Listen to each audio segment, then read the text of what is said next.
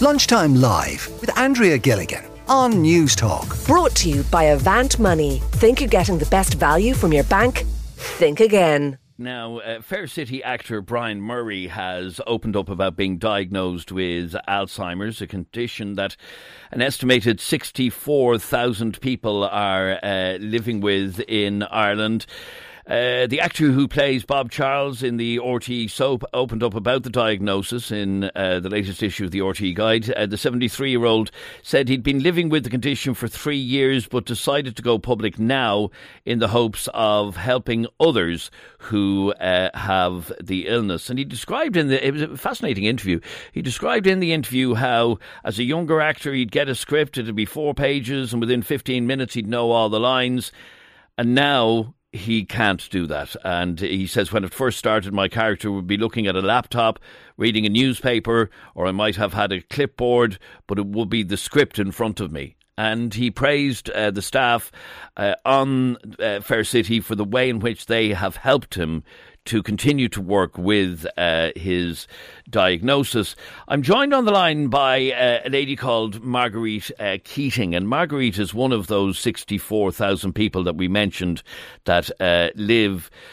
Uh, with Alzheimer's. Uh, Marguerite, thank you very much indeed, firstly, for joining us on the, on the programme. Um, no worries. Thank you. Tell me a little bit about uh, about yourself and and when you first started to notice that something wasn't right or didn't feel right. Well, I didn't notice, and um, I don't know, is it denial or I'm an artist? So um, my boss used to say to me, all of them artists are a bit flaky. So she used to just think it, that I was, it was just a bit, bit of my personality that I would, you know, be a little bit maybe flippant or mm. uh, vague about things. But what was happening was people around me, my colleagues, my daughters, anyone that had uh, too much to do with me, if you like, um, a little bit to do with me, they they noticed we have a running joke, myself and my daughter Rebecca. She used to say to me, um, "You told me that already. You told me, you know, you've told me that so many times." And I said to her, "No, you're not supposed to say that to people with um, dementia or Alzheimer's." She says, "Well, what am I supposed to say? You're supposed to say that's lovely." So about half an hour later, I don't know what I said, but she said to me, "That's lovely." right. Okay. So they they were noticing stuff that you weren't noticing. Yeah, yeah. Hmm. And what happened was at work, um, I was starting to uh, get appointments mixed up and maybe people's names that I should never have got mixed up, you know, that would have been with me for going on 20 years and things like that. Or, and I'd fall asleep a good bit, you know, if I was at a meeting or anything. It would just be very, I'd just get exhausted. This would come on me and I'd be gone. And you know, it was a running joke, but um, I, I used to feel like I'm here one minute and the next thing, I I had nothing left, you know, and um, I didn't even.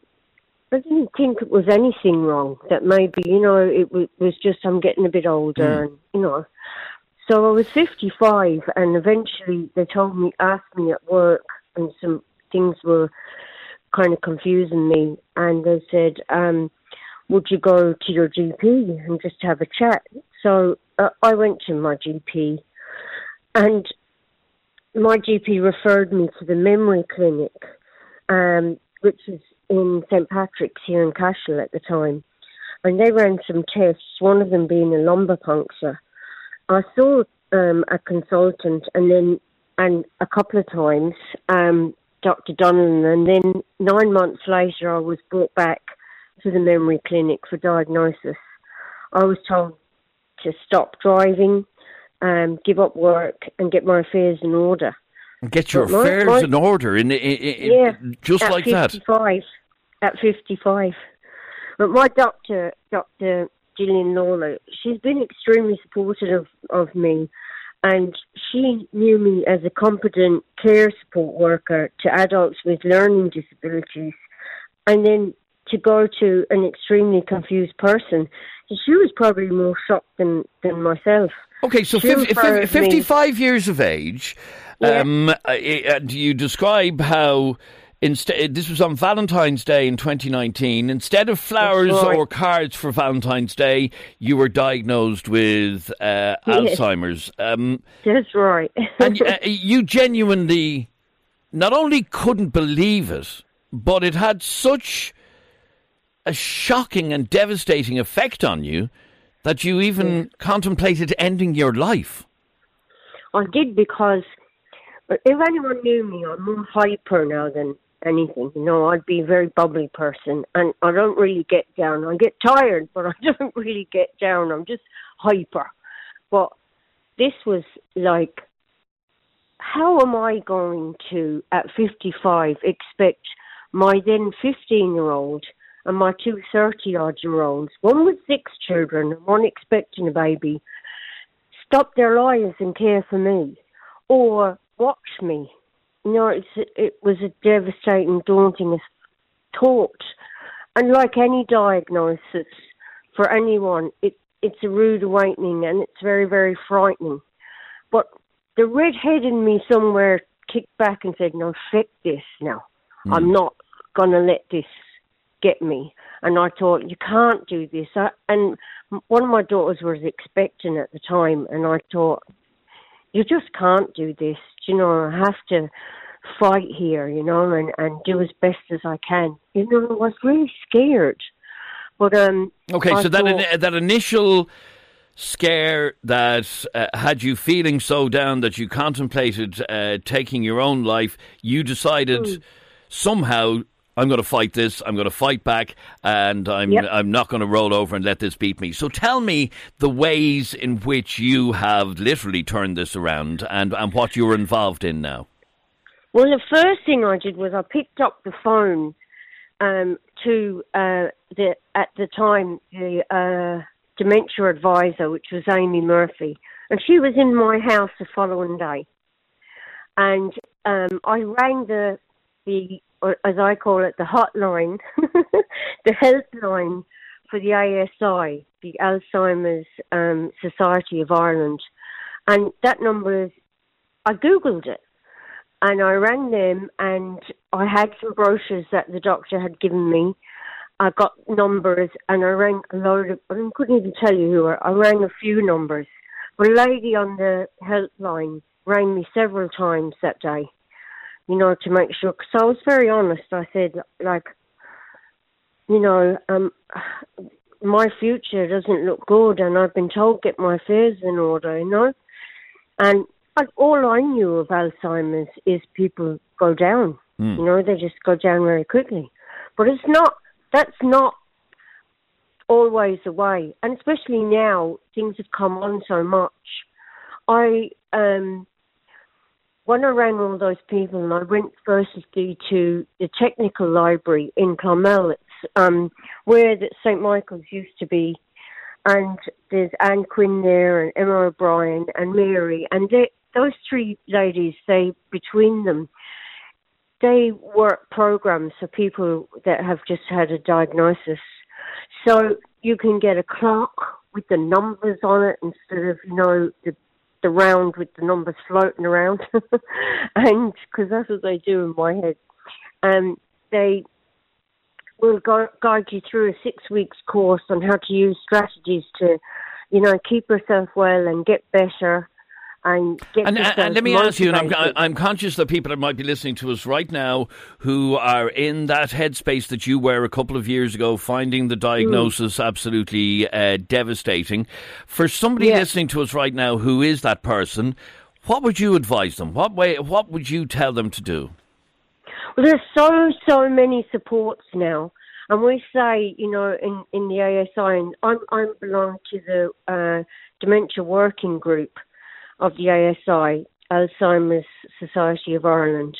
And there's a lot of staff there, and they're very, very supportive. As we ring them, and they will make sure that in your area you're uh, uh, contactable to all the people around you. So there are different things like memory cafés. There are um, dementia um, champions. There is um, different types of dementia. Then, as you prob- as you know, well know, like Lewy body and um, front lobe and all the kind of Alzheimer's, and they all have their own um, little peer groups. It's really important to get in contact with your peers, with people that are in the same boat mm. as you. And, uh, and, I suppose, like anything, like Alcoholics Anonymous or Overeaters or whatever, if you're with your gang, you're with your tribe, you you're gonna do better. And I went from thinking this is it to now I'm representing Ireland, eh, you know, on the co- conference. I went to uh, London and represented Ireland with with colleagues of mine in the working in the dementia working group, and we've been lobbying um, uh, government for the blue badge because you can't have a, the blue badge for parking with Alzheimer's. It's for physical, mm-hmm. but there again, we lose our cars and things like that would make it life so much easier.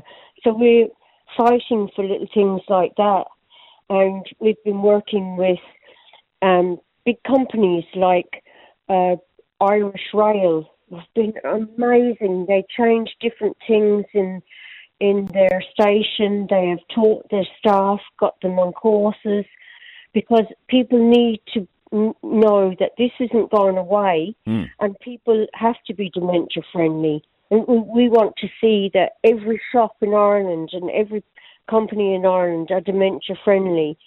Just well, give me a minute at a till or give me give me a second. Yes, uh, rather than pressuring you. Yeah, okay. And uh, Margaret, uh, Marguerite, I have to say, unfortunately, I'm, I'm, I'm out of time, and I could talk to you all afternoon. I have to say, because for somebody that was diagnosed uh, three and a half years ago, uh, you sound to be in a fantastic place in in your life, despite your uh, diagnosis. And I would hope that other people listening to you this afternoon will find your story quite inspiring, and will reach out for help. Marguerite Keating, thank you very much indeed for joining us us on uh, lunchtime live, and I'm really sorry we had we'd run out of time.